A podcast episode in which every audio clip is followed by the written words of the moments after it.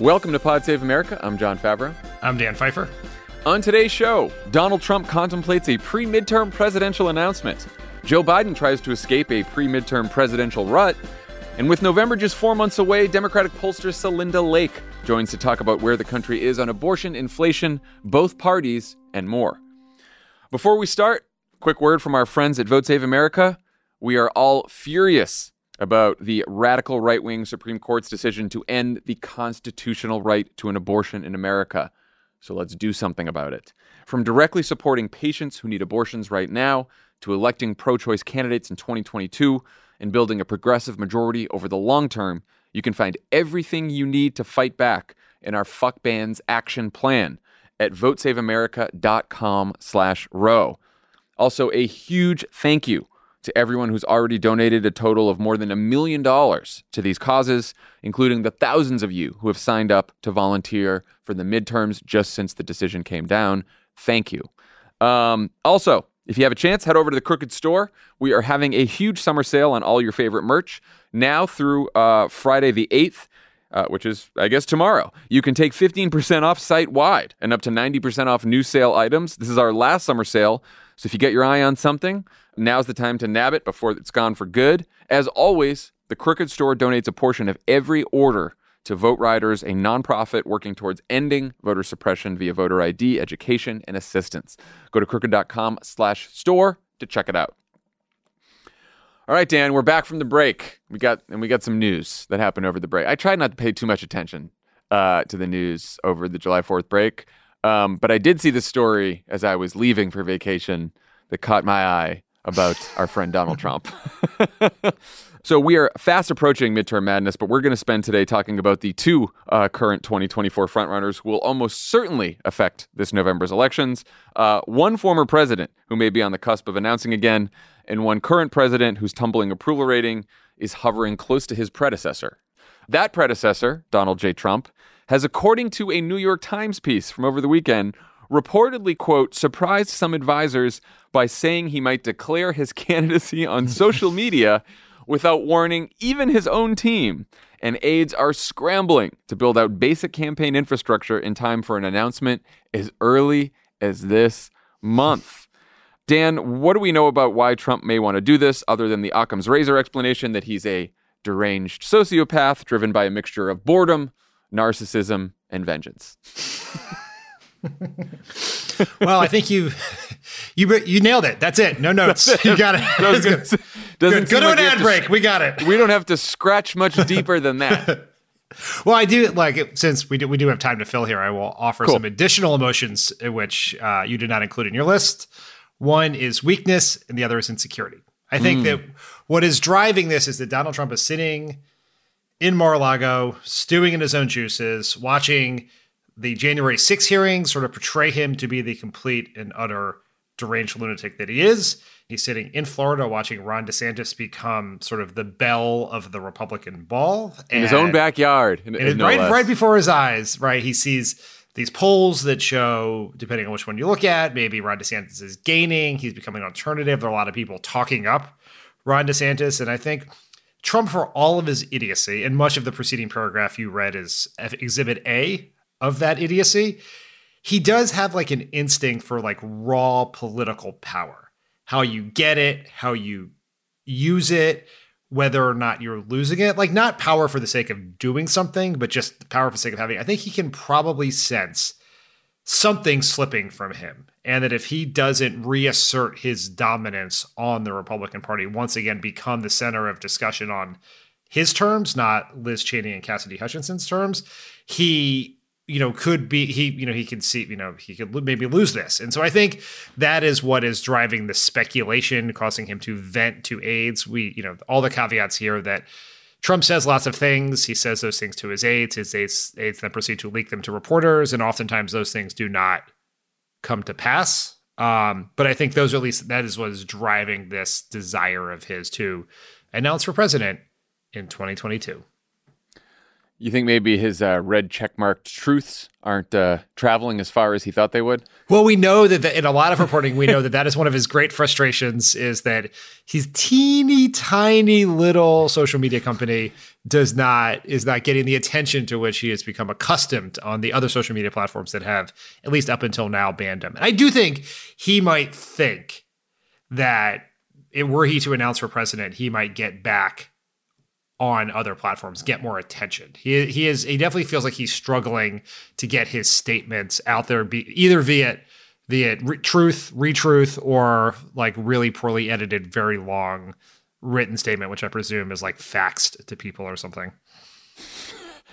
Especially if Elon closes the deal, right? Then he can well, hop right back on Twitter and get his go from his red check to his blue check, and then he's off to the races.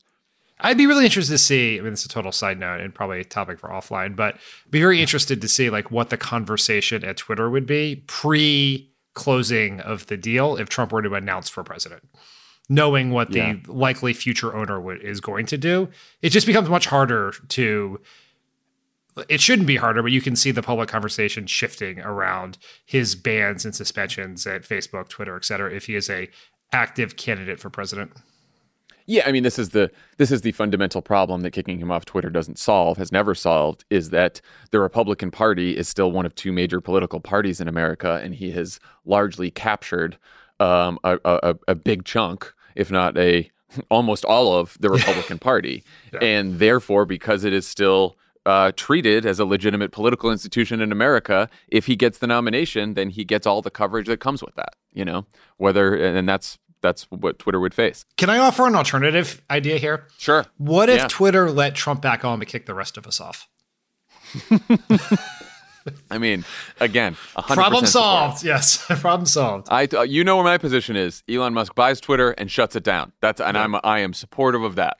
And you're going to tweet your feelings record. about that until it happens. I am on the record. Um, can you talk about the legal and financial implications of Trump deciding to run now instead of later, then then we can do the politics. But just just the legal and financial implications first. It would be truly one of the stupidest decisions any presidential candidate has ever made. So let me explain. Which, which right does now, not foreclose the possibility. No, no, no, no. It, it, it, may even suggest that it's more likely it will happen. But right now, right. Trump has about $100 million parked in a super PAC he can spend that money on political travel. He could spend it on ads promoting other candidates. He could spend it on staff polling. Based on today's FEC, he could probably spend it on shrimp cocktail. He could spend almost anything, right? And he, were he to announce, and, and any person, right? We'll take Peter Thiel as an example, can write. Peter Thiel could write a hundred million dollar check to that super PAC, and after Trump spent that money, he could write another hundred million dollar check. Were Trump to announce for president between the day he announces and the Republican convention in, in 2024, Peter Thiel or any other American walking this planet can give Donald Trump a total of $2,900. If they give him any more money after that, he cannot spend that money until he has been the officially becomes the Republican nominee. So he would, even though he has a huge grassroots fundraising army, he would basically put himself at a massive massive financial disadvantage. Candidates often really try to wait as long as possible to officially announce their presidential campaign because they want to shorten the clock if they think they're going to be the nominee between the day they announce and the convention when they can then start spending what are called general election funds. You get to write two checks, one for the primary at $2,800, one for the general at $2,900. There are some complications around other things, but that's the basic gist of it. So he would basically be cutting off his nose to spite his face financially to do that. And if he were to be involved in a uh, protracted primary, could have real trouble having enough money to spend against someone who has waited longer and spends le- their primary money in 2023 and early 2024 instead of in 2022. I'm trying to figure out how he thinks he can get around this by doing it earlier or what he thinks about these potential consequences, which all I can come up with is that he thinks that, you know, he'll get enough media coverage that he won't have to do much else besides sit for interviews. And then if he wants to go do a rally, he charges everyone who comes to the rally uh, 10, 20, 25 bucks a head. And he just does the sort of grassroots fundraising strategy. So he gets his rallies, he gets his interviews, and then he doesn't have to spend much more money until the race really heats up. I think that is possible. Another theory he could have is that the Federal Elections Commission, which is in charge with enforcing said laws, has the force and power of a of an amoeba made out of butter. Like, I mean, it's like I think like there is a yeah. way to do it where you would basically live so far in the gray areas of the law that he would sort of offload much of his staff in polling to a super PAC and then would just sort of raise money for himself through you know he's not it's not like he's going to run ads now or things like that and would essentially the you see a world in which state parties pay for the rallies in 2022 when he's campaigning for other people um, and now that that gets more complicated as a presidential candidate because he would have to offset some of those costs but uh, you, yeah you just break the law like, the, I mean, our campaign finance laws are a joke. Trump Trump doesn't live in the gray side of the law. Trump, Trump lives in the lawless side of the law. Well, that's how fucking shitty our campaign finance laws are. Is that even Donald Trump would have to work hard to break them. Sorry. So let's talk about what do you think about the political implications of Trump deciding to run now? Pros and cons for Donald Trump or yeah, for Democrats? For Donald Trump. For Don. Let's let's start for Donald Trump. Well, for Donald Trump, I think the pros would be he would just short circuit a conversation about that is happening at the elite levels of the party about whether he is the best person to run. And he would get so far ahead of everyone else, and there would be a wave of people who would endorse him right away. Candidates looking for his endorsement, his sort of collection of supplicants, people who want attention. And so he would like gain momentum and, you know, in his mind, could theoretically reestablish himself as the the inevitable and eventual Republican nominee in 2024. He could starve uh, any momentum that Ron DeSantis, for instance, is getting. Um, so that would sort of be the argument for it, in addition to I think the thing we referenced earlier about possibly getting more attention, a lot which would give him a better platform to fight back against the Jan- in his mind the January 6th hearings and then whatever various legal troubles he has on the horizon. Cons, cons for Donald Trump? The con would be one. I mean, we mentioned the fact that it would really make his actual eventual presidential run much more challenging financially and logistically. The the con would mm also be let's say that Democrats do better than expected in these midterms. And it happened after Trump was announced for president. That would be, I think, a pretty devastating uh, reinforcement of the argument that he it might be Republicans' worst candidate to run in 2024. Yeah, making the um, making the midterms a referendum on Donald Trump instead of Joe Biden, or even like introducing Donald Trump as a character in the midterms who is not just hovering out there for 2024, but is right now trying to become president again, and then making every single Republican candidate in a tough race swear their loyalty to Donald Trump as he's running for president is probably something I'm guessing a lot of those Republican strategists who have candidates in competitive districts and competitive states probably don't want to do. Yeah, as a general rule, I would bet if you did a poll of Republican strategists and Democratic strategists, every single Republican strategist who's not getting rich on Trump's various political committees would think this was a terrible idea. And every Democratic strategist would hope that it happens. Yeah. I mean, I, I, I, saw somewhere in the in the piece about this in the New York Times that he also thinks this would like help him get ahead of potential criminal charges coming out of both the January 6th hearings and um, so potential criminal charges coming out of uh, whatever the Department of Justice may do after the January 6th hearings and also uh, the grand jury in Georgia, which is also just uh, subpoenaed a few of his buddies, uh, Rudy Giuliani, Lindsey Graham, a couple other uh, couple other buffoons. Um, wh- what do you make of that argument that he he thinks this could help him get ahead of potential criminal charges? Because it doesn't make a lot of sense to me. Well, certainly legally, there's not a lot of evidence that it would make sense. I, you know, it's so hard to try to like take a trip into Donald Trump's pea brain to figure out why he thinks certain things. But if I were to try to do that, I guess there would be two possible ways in which he, he might think this would help him. One is, and I don't really think he would think this because it's like a slightly more complex thought than uh, he would have, but is if if Merrick Garland, and I don't know this to be the case, and I don't believe it to be the case, but if if the Department of Justice they're having real conversations about the political optics of prosecutors at the Department of Justice pursuing a criminal conviction of their boss's most likely 2024 opponent. The fact that he is actively running to replace Joe Biden would potentially add to that concern. I don't think that's really what's happening here, but I'm just trying to figure out what it is. I, the other way, the more simplistic way is just picture the world in which Merrick Garland holds a press conference, or probably not even Merrick Garland, some U.S. attorney somewhere holds a press conference and says, "We are announcing that you know a grand jury today indicted Donald Trump for criminal conspiracy to blah blah blah blah blah." There will then ensue a conversation about whether it is a wise decision for the Republican Party to choose as their nominee someone who is currently indicted for trying to overturn an election. And Donald Trump can say, "Aha! I've already announced." I'm already running.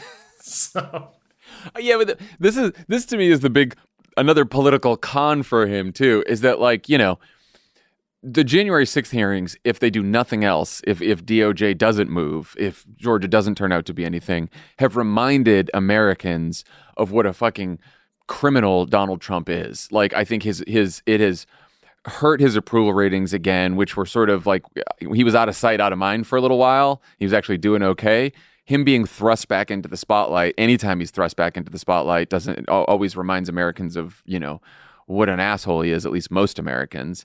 Um, there you know there's like a recent poll out that says like 60 something percent of Americans think he shouldn't run again.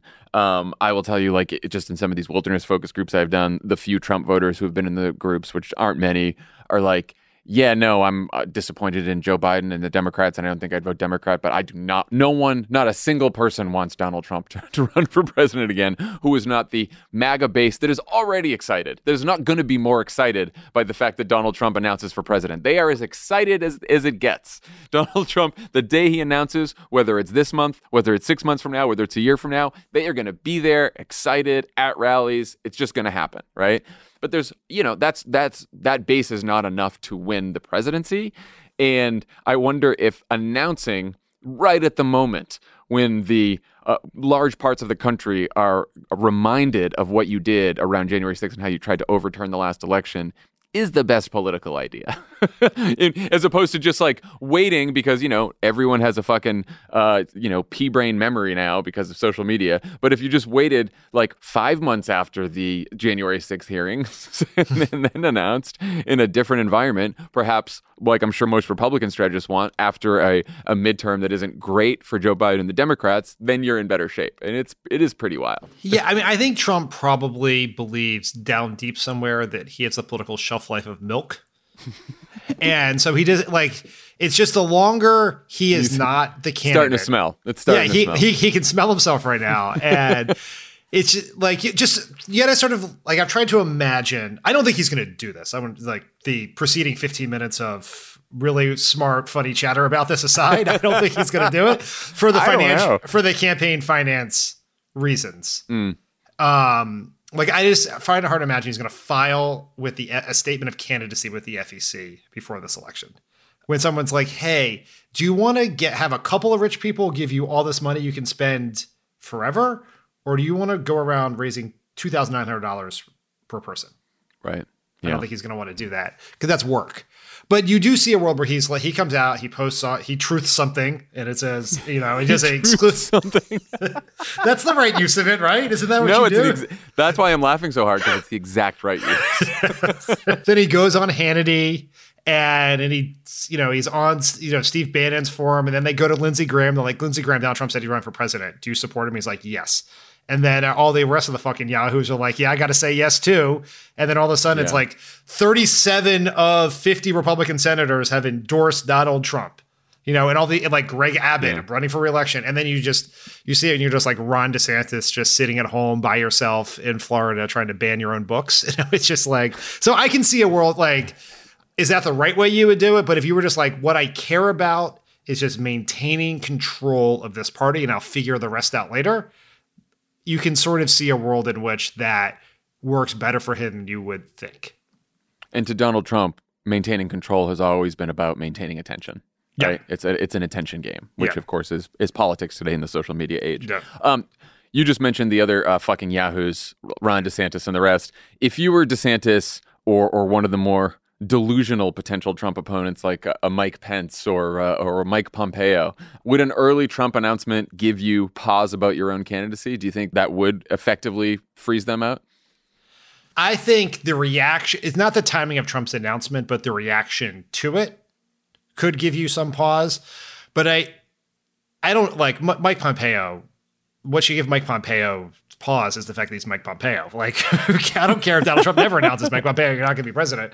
But like, someone a like a very smart Wired and political reporter told me something a few weeks ago that about Ron DeSantis. Gesser was asking like, is like I'm presuming Trump's going to run is would DeSantis challenge him? And the, the person told me is that DeSantis really has looked at Rubio and Christie and what happened from them from missing their shot in 2012. Right? They were the stars mm-hmm. of the Republican Party. They passed up on that because they thought they either couldn't beat Obama or whatever it was. And then by the time they ran four years later, they were old hat, no one cared, and they were basically, you know, Rubio's making penis jokes on stage with Donald Trump, right? Like yeah. that's where you end up. and like this is his moment, right? And this person even told me that like at least people around DeSantis have cited Obama as someone who like who understood that you run when you have your shot and if you and if you don't run then you'll probably never get your shot again. So i think there's a you know if that is true then i think he probably runs anyway because if he wants to be president this is will be his best chance whether trump runs or not. Can i ask how often do you speak to hugh hewitt well john I, I, I i just spent a lot of time with the nixon library just doing some research bumped into him there. Yeah, no, uh, this, this, if, this, was a this was a uh, not a DeSantis fan per se who told me this. If I was giving uh, DeSantis advice, I agree with all that that he does need to just shoot a shot if Trump uh, decides to run. But like from the get go, right out of the gate, you have to have your case.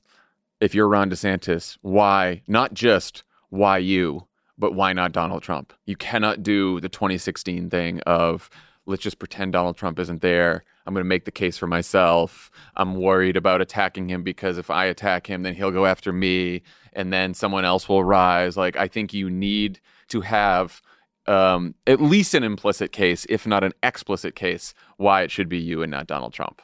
Um, and I don't know. I don't know if Ron DeSantis has got has got that in him, but we'll see. I mean, in the case is Donald Trump's a loser.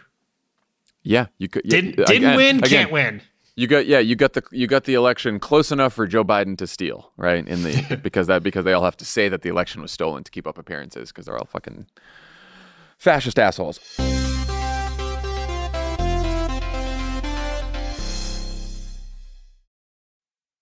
Did you know that women make up 56% of law students? That's grounds for bragging rights at the dinner table for your conservative uncle who still thinks women belong in the kitchen. It's clear that the future of the legal field is female. So why are so many legal podcasts and reviews authored by men? Hi, I'm Leah Littman. I'm Kate Shaw. And with Melissa Murray, we are the hosts of Strict Scrutiny. Each week, we break down the latest headlines and biggest legal questions facing our country through the lens of diverse voices to give you expert views you won't hear anywhere else. Strict Scrutiny is your guide to the Supreme Court. New episodes drop every Monday, plus bonuses whenever the Supreme Court takes away another one of our rights. Make sure to subscribe to Strict Scrutiny wherever you get your podcasts.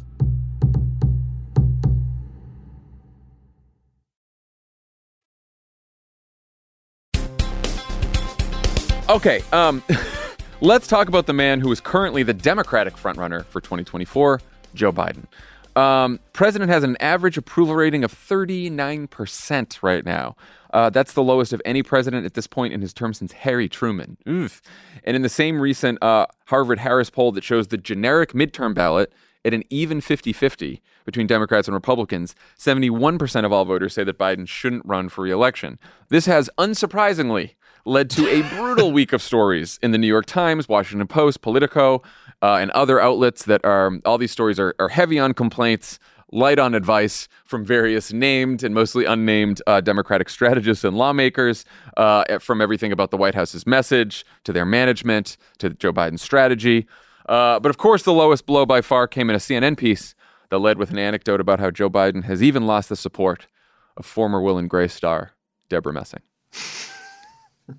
Dan, um, how does any White House move on from something well, like that? I think it's important that we put the Debra Messing anecdote in historical context, which is in you know what? I was of all the of all the responses that I thought were coming to that question. This is not one. This is not So, one no, I I think. I, so kudos. I don't think and I, I have to warn you, I don't think you're going to be impressed. So, so in the the Nixon presidency effectively ended when a dozen Republican senators went to the White House and told Nixon to resign. It really feels like the perfect 2022 version of that is Debra Messing yelling at a White House aide on a Zoom call. It was the lead of the piece. It was the lead of the CNN piece. Just I mean, that- and you know what you're that wondering is? why I brought it up. It's the lead. That's you know what that is. That's CNN. fucking great writing because here you and I are talking about it. You know what? Mission accomplished. Um, Yeah. Okay. In all seriousness, most of us are angry, frustrated, disappointed about where we are right now, where the country is right now. I guess the question is how much of our current predicament can be blamed on the Biden administration? How much is beyond their control? Of all the current critiques out there, which do you think are fair? Which do you think are not? That is a that is a multi-part question. So, so thank you, Chuck Todd, for start joining the anywhere. podcast. Well, in that case, now I'm going to because leave. because I'm not because I'm not a. Uh, Now you can say whatever you want. I'll That's just go on to right. the next one. that's right. The, the, the one thing White House reporters never realize if you if you ask a multi-part question, the president only has to answer the part they want to answer. But because we're here to inform, I will try to answer all of them. Look, I think I think I just want to stipulate I'm very biased on this question. I am biased because I worked in the White House as you did.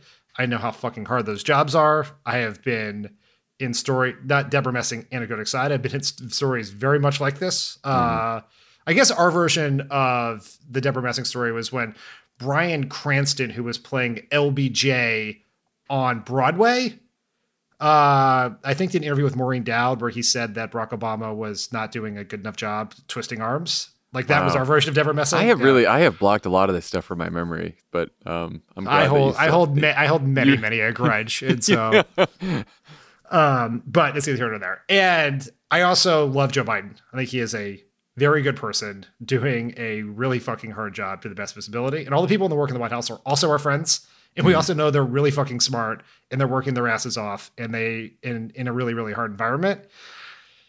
And so like that's all to say that I'm quite biased on this. What I think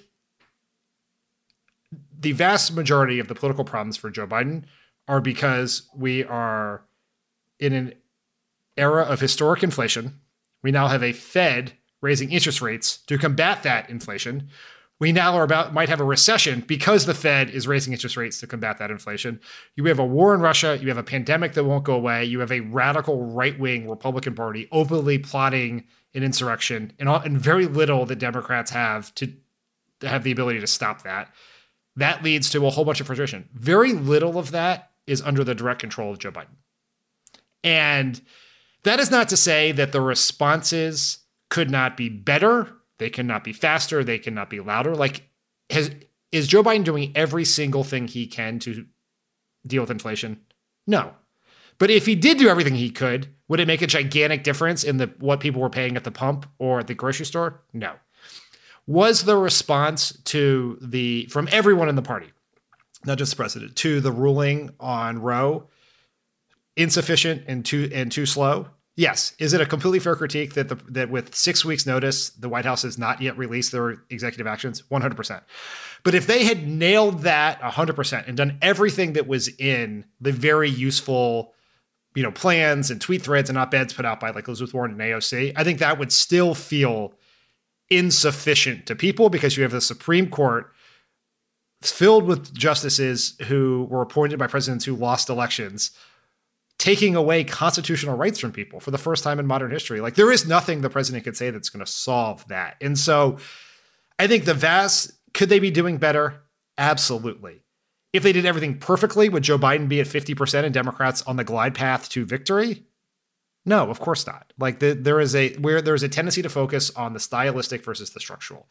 The the crux of the political problems are structural, in my opinion.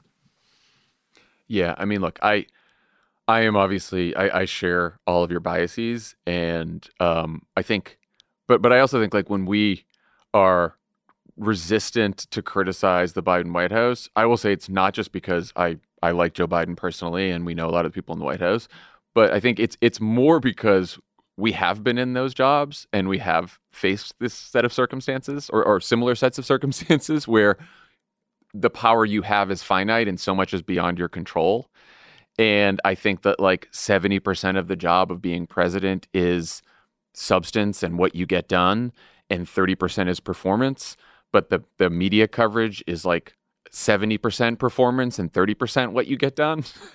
and I think on the performance side, um, the community, you know, and, and again, saying these words I, brings it, me it back hurts to, me to know you're saying right? them. you know, because in the White House, it would be Barack Obama has a communication problem, and all of us worked in communications, and we were like, it's not our fucking fault that we're trying to dig out of a recession and that we uh, couldn't pass the version of the Affordable Care Act that we wanted, and that Congress isn't playing along with what we want to do, and all this other bullshit that's happening. And yet, the critique would be that Barack Obama is not emoting enough. He's not performing enough. He's not the same storyteller that he was in the campaign trail. And the reason for that, there are many reasons for that. You are constrained by the office of the presidency, or you're constrained by what you can say when you're president of the United States. You're constrained by the White House itself, both the physical nature of the White House, the inability to get outside, to do big rallies like you, all this kind of shit. I do think that, particularly in Barack Obama's second term, thanks to you and a lot of the people who are still there, you guys figured out creative ways to meet the moment in terms of where the um, the media environment had cha- how the media environment had changed, and you got creative, and everyone was more responsive to the news cycle. And I do think that we don't love the fact that you know I think the Biden I think the Biden folks rightly prided themselves during the campaign on like not responding to the Twitter crap of the day, and we all know how much the Twitter cycle of the day sucks, right? But I do think being nimble and responding to the news cycle is something that this White House has not been great at. and, you know, we talked about this, but like yesterday, he went to Ohio. Uh, Wednesday, and he did an event about pensions and and and how the American Rescue Plan saved a lot of people's pensions, which is something that I'm sure is very popular and is also just really good policy, right? Congratulations, he did it. But it is weird to be giving a speech about that when we are a week out from the Supreme Court overturning Roe v. Wade. And you know there was more sort of there was more there was a horrible mass shooting uh, over the Fourth of July weekend, and you know then you could say okay well what do you want him to do what do you want him to say like he does not have he's he's sort of like worked through a lot of the executive actions he has, and also in the fucking Senate you still have the one thing that you didn't mention that's beyond his control is you don't really have a, a true Senate majority because Joe Manchin is basically a fucking Republican and Kyrsten Sinema is a fucking weirdo. so, like, so you don't, you, we've never, yeah, you could say Democrats control Washington. Democrats don't really control Washington because we don't really control the Senate. And we've talked about this a million fucking times. We've talked about it for two years now, and it's like enraging to keep talking about it. But like, if I was president, would I go out there and say, like, get rid of the filibuster and I'll codify Roe and I'll get rid of the filibuster for everything? Yes, of course. And Joe Biden has now said that for voting rights and for Roe v. Wade. Would I say that I want to expand the Supreme Court so that it's not the most right wing radical court in generations? Yeah, of course I would. And then you know what Joe Manchin would say? Fuck you. you know what I'd be able to do about that? Nothing. because he gets a vote, right? And so, but I do think that like there are a whole bunch of ways that Joe Biden and and look, I also include the Democrats in Congress, right? Who should who should not get off easy on this. uh, absolutely, Joe Biden not. and Democrats in Congress should be out there showing a sense of urgency and showing that this is the fight of our lives and and acting like they are going to run through a brick wall for the American people every single day. Will that make substantive progress in Congress? Probably not, not until this election. But will it potentially build the political coalition we need to win a real majority and also earn the trust of people who want to believe that if we do get that real majority, we're going to make real progress. Yeah, maybe. And like we can criticize performance all we want, but performance and and and the urgency and the passion behind performance is one way to build the trust and the political majority you need to deliver real change. And I do think on that front they could be doing better. I I remember it taking Barack Obama and all of us, myself in particular, a while to figure out that sometimes the job of the president is to say the thing that people want to hear, to speak mm-hmm. to their sadness, their fears, their anger. I remember so after, you're going to meet people where they are. Right. And, you know, Axe, our friend David Axelrod used to call it the pastoral role of the president. That even if you had, I remember very clearly on Christmas Eve, I think, 20, 2009, when the shoe bomber happened. And Obama, we had just been through a brutal year. Obama was in Hawaii. We were all on, I was on my first day off in basically since 2007 at that point. And the idea was should the president go out and speak about this terrorist attempt where nothing happened. No one was mm-hmm. hurt, no one was injured, no lives were lost, no plane crashed. And we didn't know all the facts yet. We didn't, we know we thought it might be Al Qaeda, but we didn't really know. Should the president go out and speak? And I remember very clearly some people, namely Robert Gibbs, our press secretary, saying he absolutely has to go out and speak, and, and myself arguing on a call with the president he should not because we don't have anything. Like, why are we just narrating the events? That was a huge error on my part. Robert was right. I was wrong. And it's because people just wanted to see their president at a time of concern. And I think Democrats want to see their president and their congressional leaders share their anger and urgency and concern. It, and there have definitely been moments where Biden has done that, right? His speech on January 6th was a huge part of that, right? The voting rights speech he gave the next day in Georgia was another part of it. I thought some of his remarks after the Dobbs decision were quite good. But what I think the challenge is, and I think this is a challenge that every Democrat in leadership currently faces, is you have to be a part of the conversation 24 7. Like in this media environment, 100%. you are either serving dinner or you are dinner, right? Like that's what it is. And if you are not out there talking, people are talking about you. The content machine is either feeding on the people you're telling to feed on or it's feeding on you. And Biden, and I mm-hmm. think that that is a huge, like, like there is a vacuum and it is being filled by Republicans attacking Biden and Democrats criticizing Biden. And I get that that is incredibly challenging. Like I just in my head, and I'm trying not even to like re- revert to my old White House self. Is like I know exactly how that pension event got on the calendar. It's been a priority for a lot of people for a long time. When can we travel? This is the first day we can travel because of all X, Y, and Z. We're going to go there. We've already booked the place because we sent the advance team out weeks ago. The labor department is paying for the trip because it's a pension event. So they're doing it. So we can't switch it to an abortion event or something like I know exactly how it happened. And there is a real, this is what's really hard. And this is one thing where Trump's, I'm not saying Biden should tweet like Trump. I'm not saying that. Be very clear.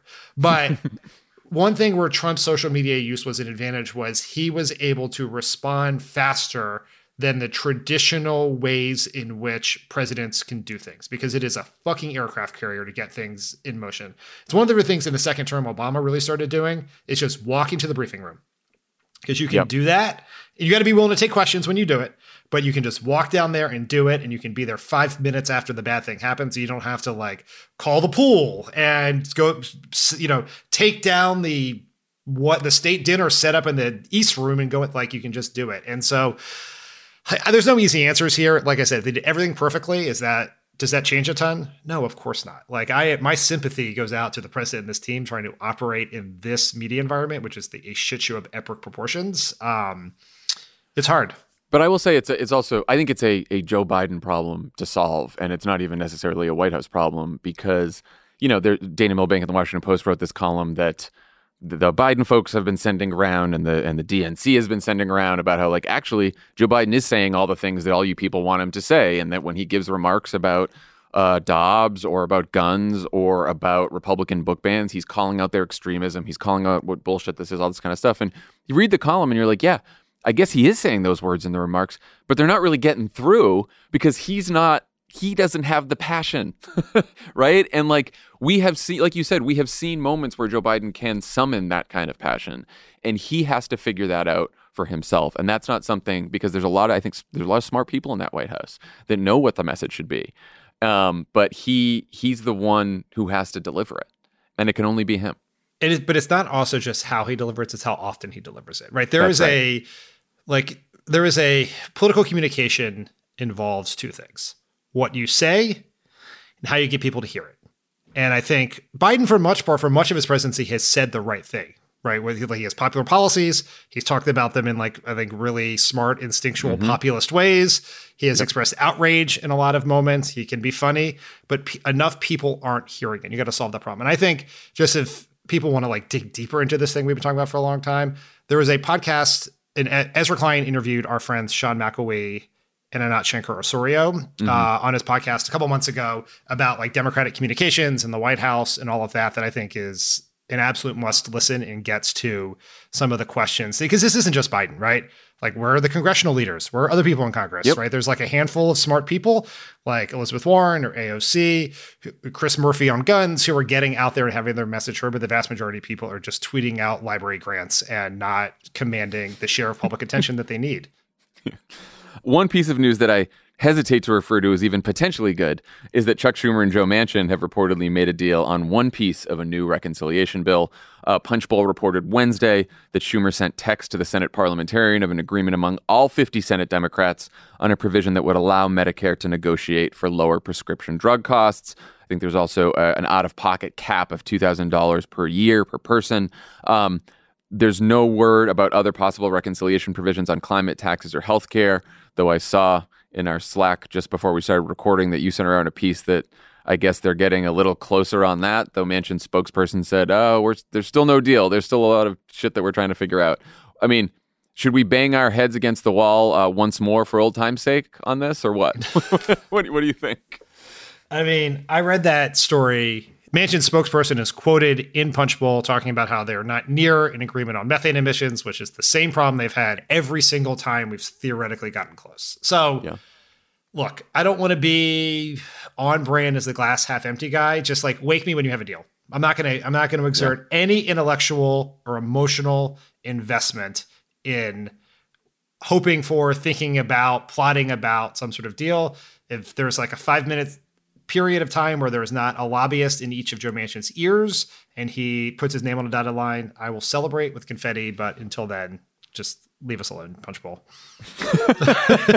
no, no, not fault. It's not, no, no, no. I mean, obviously, I can just, I simply cannot read. Leave us alone. AM, leave us Punchbowl po- PM, Punchbowl lunchtime, Punchbowl leave special alone, access. Joe Manchin, fucking asshole. Yeah. All right. When we come back, I'll talk more about what the current political climate might mean for the midterms with Democratic pollster and strategist Celinda Lake.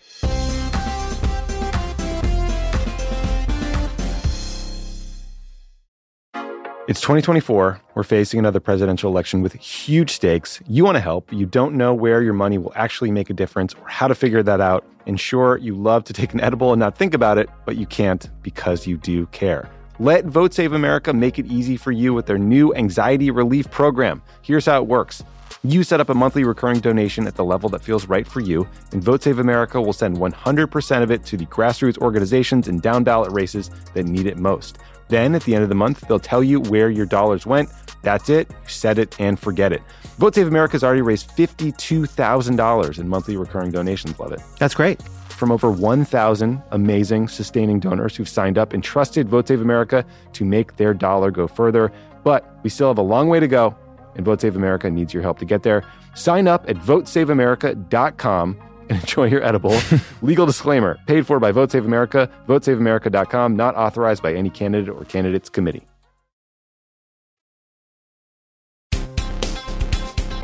And we're back with the midterms just four months away and Democrats still searching for a clear message amidst the onslaught of bad news. We thought we'd bring back one of the smartest strategists and pollsters in the business to help us make sense of it all. Celinda Lake, welcome back to the pod. Oh, thanks. I love being here. And Thank you for your astute analysis. we love having you. So, um, wrong track numbers are as high as they've ever been. Uh, Joe Biden's approval rating is as low as it's ever been. You talk to voters all the time. How much of this uh, reflects concern over inflation and gas prices among the broader electorate? And how much of it do you think reflects the predominant media narrative about you know Democrats being disappointed in the uh, Biden administration?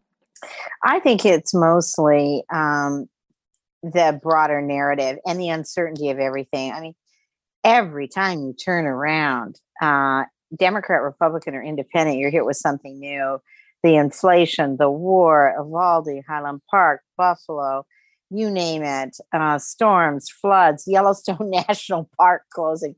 When does Yellowstone National Park close? I mean, it's just like people just feel, as one millennial said, this country's a dumpster fire. and I think that's what Americans feel like. So, uh, you know, you'd have to be kind of crazy to say things are going in the right direction. Um, but that's different than saying who's working on your behalf, where we have an eight point advantage. Who cares about people? We have a six point advantage. It's a tough environment. I'm not kidding. It's easy to be demoralized. But things like Roe v. Wade being overturned, and where that leads with birth control and marriage equality and interracial marriage, it, the stakes are getting very clear for the 2022 elections. Well, you know, I just asked Dan this in the in our last segment, so I'll ask you too. What kind of advice would you give Joe Biden right now, knowing that much of this is beyond his control or beyond any president's control, uh, as you know we've seen from all our years in Democratic politics. But you know what is within your control is the executive actions that you can take, uh, your message, what you emphasize, what you focus on every day. What what advice would you give him right now? I think they're doing a lot of what they should be doing, and they have to do it on steroids. But the first piece of advice I'd say, and I think that you see a dramatic change in the president's message in the last six months, which is don't say things are good. Uh, because people wonder what planet you're on. They wonder, as one person asked in a focus group, what neighborhoods do economists live in? because yeah. people think they're completely so be in touch, do something every day, t- use every lever at your disposal, and frame up a contrast. Don't let this be a referendum. This election is a real choice and frame up that choice for people.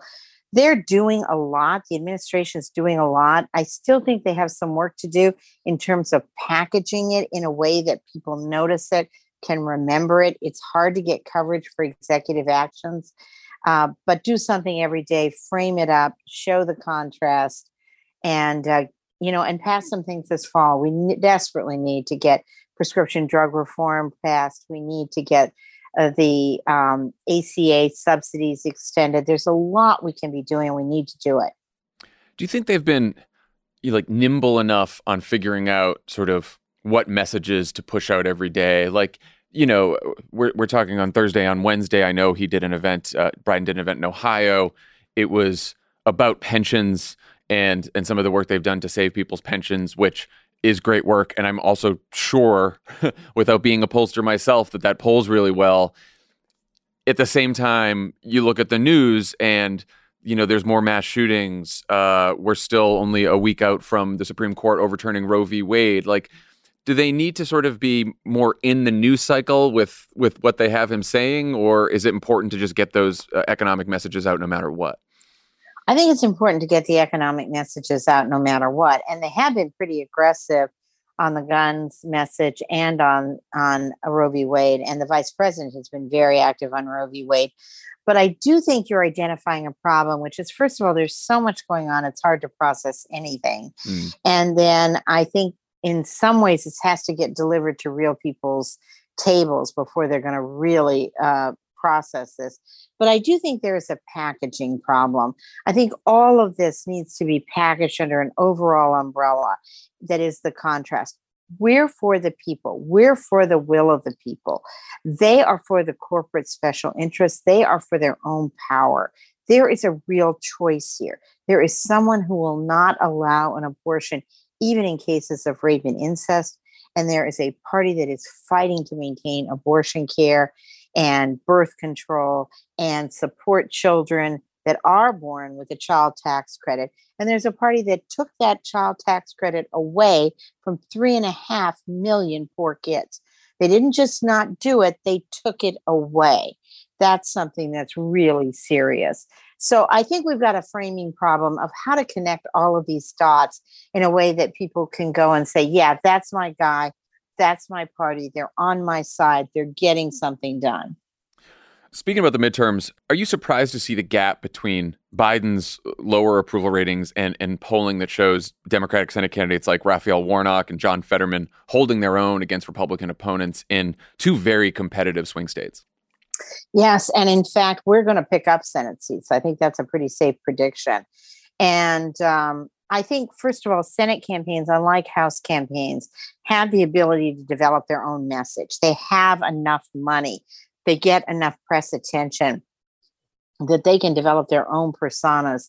And these are big people in their states. Uh, and so is Ron Johnson. So is uh, Tim Ryan. I mean, these are big figures. Uh, Trudy Val- Busch Valentine in Missouri, a sleeper candidate, in my opinion.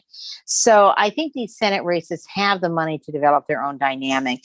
And voters aren't looking in this state. I mean, the irony is in 2020, Joe Biden didn't have as much coattails as we might have hoped. He had some coattails in Georgia, although I think the Georgia races brought him as much as he brought the Georgia races. Mm.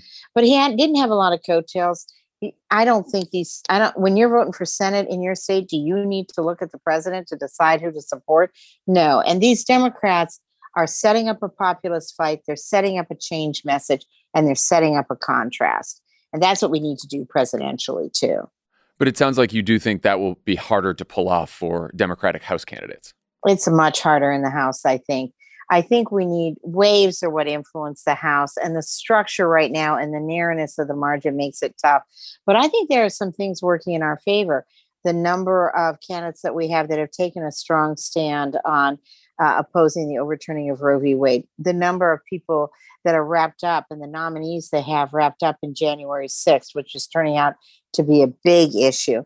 The economic distinctions, if we could, I think we need to get some more individualized votes. Like, forget the packages. Let's just vote on lowering prescription drugs and let these people go back and explain, even if we lose, explain to their voters why they think that you drive 40 miles from Detroit to Windsor and you save $310 on insulin.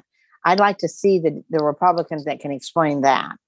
We've been uh, talking about abortion a little bit. Just about every poll has shown that around 60% of the country disagrees with the Supreme Court's decision to overturn Roe v. Wade. Um, you obviously look deeper into this polling and, and conduct focus groups. How would you advise Democratic candidates in competitive states and districts to speak most effectively about abortion in the run up to the midterms? Yes, I think that uh, the extreme decision and the extreme uh, uh, nature of what the candidates are saying has really made this quite easy. We stand strongly for what was the law for 50 years that women can make their own personal decisions with their family, their faith, their doctors, and that you cannot make this and should not be interfering in this decision as a politician until you have walked in their shoes, until you have faced these circumstances. This is basic health care. Abortion care is basic health care. And now they're going further. They want to eliminate it in the cases of rape and incest and health of the mother. They want to eliminate birth control. They want to eliminate in vitro fertilization, which has helped so many families have children. They want to go question and investigate miscarriages. Uh, this is way too far. This is a deal breaker for a lot of women. And it's motivating for a lot of women to come out. And that's a key factor for us because right now our side's more demoralized than their side is. They thought they were promised a lot. They're frustrated that things aren't getting done. And this is a real motivator. The choice is motivating here.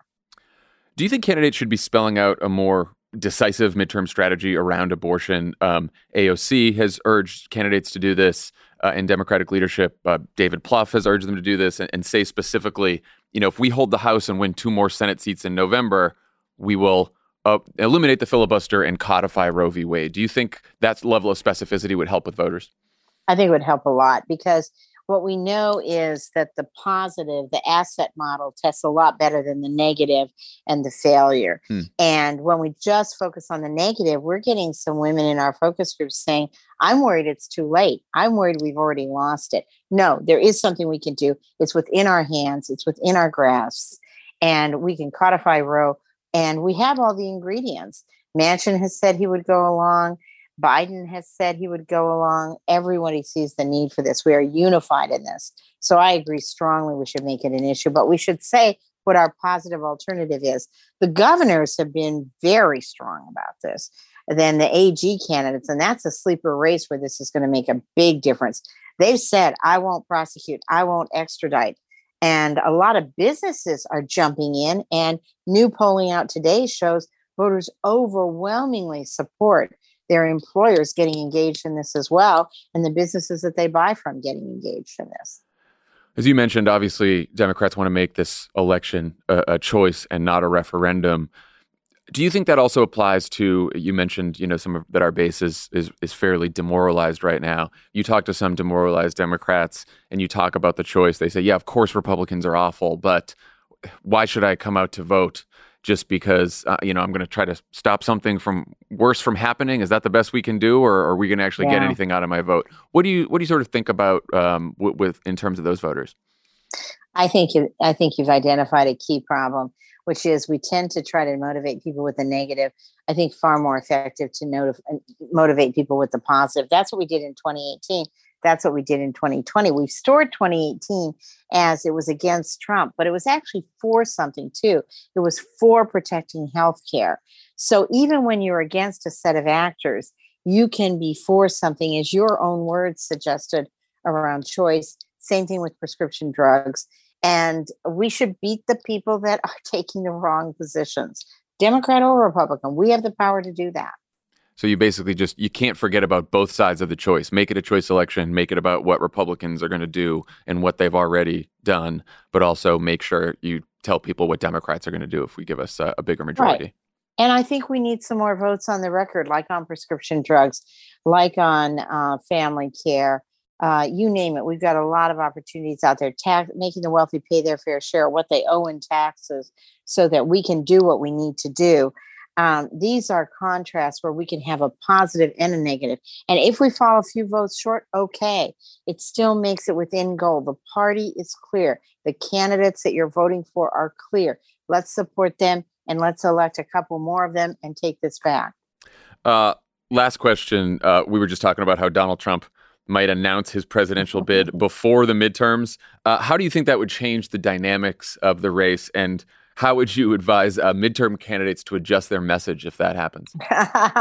oh, I think it would be amazing um, because uh, voters do not want Donald Trump. And there are a lot of women voters in particular who do not think maybe he had some good ideas, but the way he did things, we cannot go back to that division. We cannot go back. And then I think he's getting, I think the January 6th hearings are doing a really good job of showing someone who uh, incited a mob, planned violence, conduct, is treasonous, in my opinion, and in voters' opinion, is at least a criminal that should be in jail. So I think that um, it couldn't be better. It's ironic and it's a pure ego play because the Trump voters are already very energized. You don't need to do this to energize their base, mm. but it will, I think, have an opportunity to energize our base because 2022 is the first vote against Donald Trump coming back in 2024. That's a, a good message as any right there. Um, Celinda Lake, thank you so much as always for joining Pod Save America. We appreciate you. Take care. Thank you so much. Thanks, Celinda Lake, for joining us today. And uh, have a good weekend, everyone. We'll see you next week. Bye, everyone.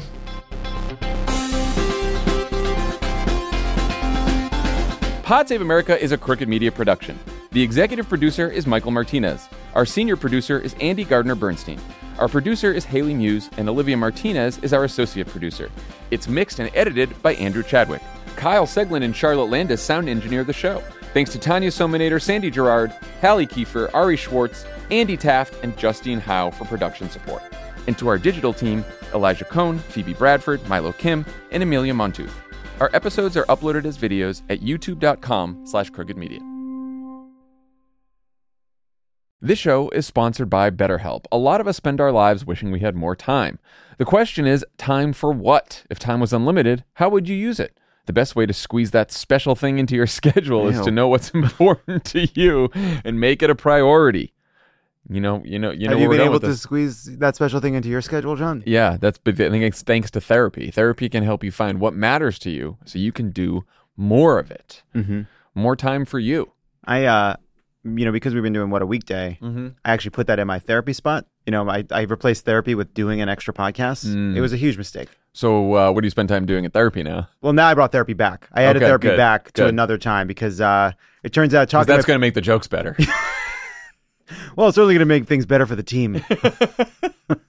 if you're thinking of starting therapy, give BetterHelp a try. It's entirely online, designed to be convenient, flexible, and suited to your schedule. Just fill out a brief questionnaire to get matched with a licensed therapist and switch therapists anytime for no additional charge. Learn to make time for what makes you happy with BetterHelp. Visit betterhelp.com slash PSA today to get 10% off your first month. That's betterhelp, H-E-L-P dot com slash PSA.